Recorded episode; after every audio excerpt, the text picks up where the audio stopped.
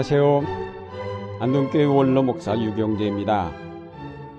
구약 욥기는 신비한 책 가운데 하나입니다. 까닭 없는 인간의 고난을 다루면서 전통적인 인과응보에 따른 모든 이론을 부정하고 동시에 인간의 선함과 자기 주장이 하나님 앞에서는 무의미하다는 것, 그리고 모든 것을 포기한 겸손한 자리에서 비로소 초월자이신 하나님을 만날 수 있다는 사실을 교훈하고 있습니다. 욥은 어느 날 갑자기 고난을 만납니다.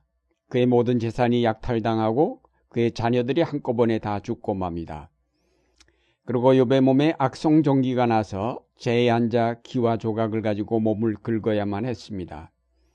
욥이 당한 고난은 정말 감당하기 어려울 정도였습니다. 보다 못한 그의 아내가 욥에게 말하였습니다.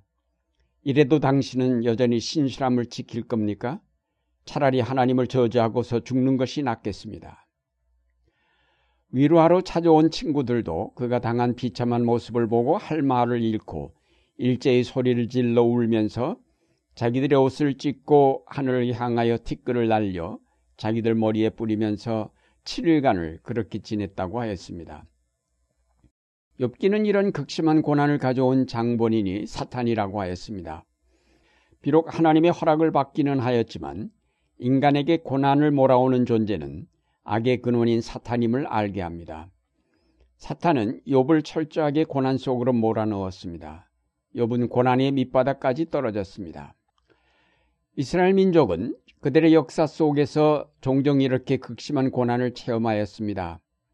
우리가 잘 아는 대로 이집트에 있을 때의 노예 생활을 하면서 아들을 낳으면 죽일 수밖에 없었던 박해와 억압 속에 살았던 때도 있었습니다. 혹은 광야의 40년 생활에서 저들은 말할 수 없는 고초를 겪기도 하였습니다. 그런가 하면 왕국을 세웠을 때에는 왕권에 의하여 고난을 당하기도 하였습니다. 아왕 때 이스라엘 민족은 말할 수 없는 폭정 속에서 시달림을 받아야만 했습니다. 여로보암 2세 때 전쟁이 없어 평화롭기는 하였지만 대신 권력과 가진 자들에 의하여 가난한 자들이 착취를 당해야만 했고 그래서 거기에 민중의 고통이 있었습니다. 유다 말기에 여호야김 왕 때에도 나라는 극히 혼란하였고 정치는 부패하여 백성은 말할 수 없는 고통 가운데 시달림을 당하여야만 했습니다. 그러나 이스라엘 민족이 당한 큰 고난은 역시 바벨론 포로 때였습니다. 나라를 잃어버리고 성전은 파괴되고 많은 사람이 바벨론의 포로로 끌려갔습니다. 그것은 그 민족이 겪은 가장 큰 고난이었습니다. 무엇보다도 하나님의 선민이라는 자부심이 손상되고 그들의 신앙이 그 중심에서부터 무너지는 체험은 견디기 어려운 정신적인 고통이 되었습니다. 욥기는 바로 이런 고난의 역사를 경험한 시인의 작품이라고 하겠습니다. 하나님의 선민을 고난의 밑바닥까지 몰아넣은 사탄의 세력을 그는 보았습니다. 그러나 동시에 이 고난의 역사 속에 하나님의 특별한 섭리도 역사하고 있다는 사실을 알았습니다. 그러나 까닭이 분명치 않은 고난의 문제를 놓고 그는 고민을 합니다. 그 고난은 죄의 대가라는 당시의 신학적 해석들을 그는 수긍할 수가 없었습니다. 전에는 자기도 그렇게 생각했으나 고난에는 그 이상의 의미가 있다고 보았습니다. 이스라엘 민족은 바벨론의 포로로 50년 동안 지내면서 고난을 통한 하나님의 사랑을 다시 깨닫게 되었고 그 민족이 당한 아픔 속에는 그들이 상상할 수 없는 특별한 섭리와 역사가 있음을 깨닫게 되었습니다. 이 엽기가 말하고자 하는 고난의 의미는 도대체 무엇일까요? 첫째로 욥은 절망하지 아니하였습니다. 그가 자식과 재산을 한꺼번에 다 잃었을 때도 절망하지 않았습니다. 모태에서 빈손으로 태어났으니 죽을 때에도 빈손으로 돌아갈 것입니다. 주신 분도 주님이시요 가져가신 분도 주님이시니 주님의 이름을 찬양할 뿐입니다. 그가 온몸에 악성종기가 났을 때 그의 아내가 하나님을 욕하고 죽으라고 하였으나 그는 오히려 그녀를 책망하였습니다. 당신까지도 어리석은 여자들처럼 말하는구려. 우리가 누리는 복도 하나님께로부터 받았는데 어찌 재앙이라고 해서 못 받는다 하겠소. 오늘 우리에게도 이와 같은 삶의 자세가 필요합니다. 어떠한 극한의 상황에 부딪혀서도 절망하지 않고 삶의 모든 가능성을 깊이 생각할 수 있어야 할 것입니다. 우리는 건강하게 행복하게 자유를 누리면서 사는 것이 당연한 것이고 그렇지 못한 경우는 불행한 운명이라고 생각합니다. 그러나 욥의 생각은 그렇지 않았습니다. 인간은 복을 받을 수도 있고 재앙을 받을 수도 있다는 양면을 다 생각하였습니다. 가질 수도 있고 빼앗길 수도 있다는 사실을 생각하고 오히려 위로를 받습니다. 건강할 수도 있고 병들 수도 있다는 사실을 그는 인정합니다.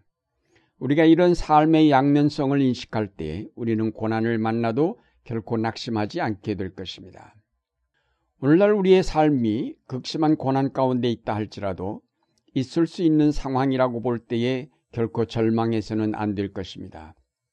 절망할 때 우리는 포기하기 쉬운데 그것은 극히 나쁜 일입니다. 오늘날 고난이 있다 하더라도 낙심하지 않으며 포기하지 않고 우리의 이상을 향하여 노력해 갈 때에 우리는 이 고난의 골짜기를 벗어날 수가 있게 될 것입니다. 특별히 우리가 하나님의 나라에 대한 소망을 버리지 않는 한 오늘의 고난이 우리를 결코 좌절시키지 못할 것입니다. 아무리 악의 역사가 완벽하게 그 틀을 짰다 하더라도 우리가 소망을 포기하지 않는 한 반드시 길은 있게 마련입니다. 절망하지 말고 계속 하나님의 나라를 바라보고 나아갈 때 오늘의 고난은 극복되고 새 역사가 열리게 될 것입니다. 둘째로 욥은 계속 고난의 의미를 찾았습니다.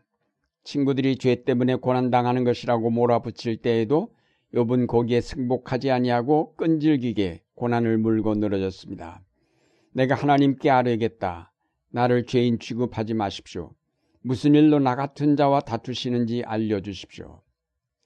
그는 그가 특별히 고난당해야 할 이유가 없다고 생각하여 하나님께 항변을 하기도 하면서 그 고난의 의미를 찾으려고 발버둥하였습니다. 그는 그렇게 물고 늘어지는 가운데 마침내 하나님의 음성을 들었습니다. 욥은 인간의 행위와 상관없이 하나님의 은총에 의하여 인간의 삶이 가능하며 의미가 있다는 것을 깨닫게 됩니다. 다시 말해서 고난은 죄의 결과가 아니라는 사실과 동시에 행복한 삶도 결코 인간의 선한 행위의 결과가 아니라는 사실을 깨달은 것입니다. 인간의 모든 삶은 하나님의 은총에 의한 것임을 깨달았습니다. 오늘날 우리도 이 고난의 역사 와중에서 한숨만 지으며 체념하며 살아갈 것이 아니라 그 의미를 찾으며 이 고난이 가져다 주는 역사적 교훈을 배워야 할 것입니다.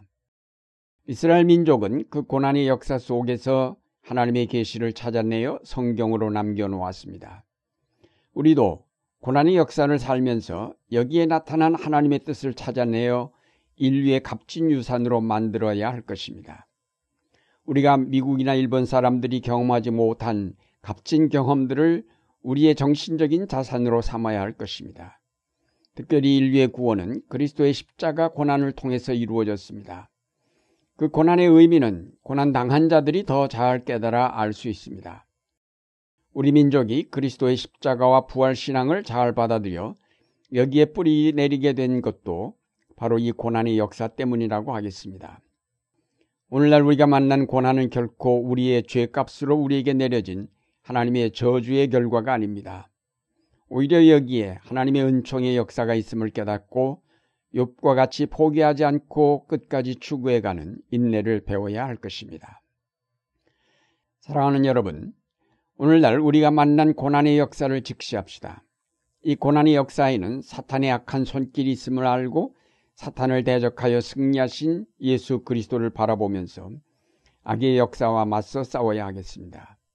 동시에 우리는 이 고난의 역사 속에서 절망하지 않고 그 의미를 찾아 나아갈 때에 우리는 뜻밖에도 거기서 하나님의 은총과 만나며 고난을 넘어선 부활의 아침을 맞이하게 될 것입니다.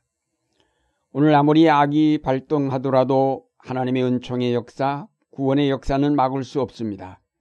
오늘날 우리가 만난 잠시의 고난을 인내하며 극복해 갈 때 우리 앞에 하나님이 주시는 은총의 새 역사가 열릴 것입니다.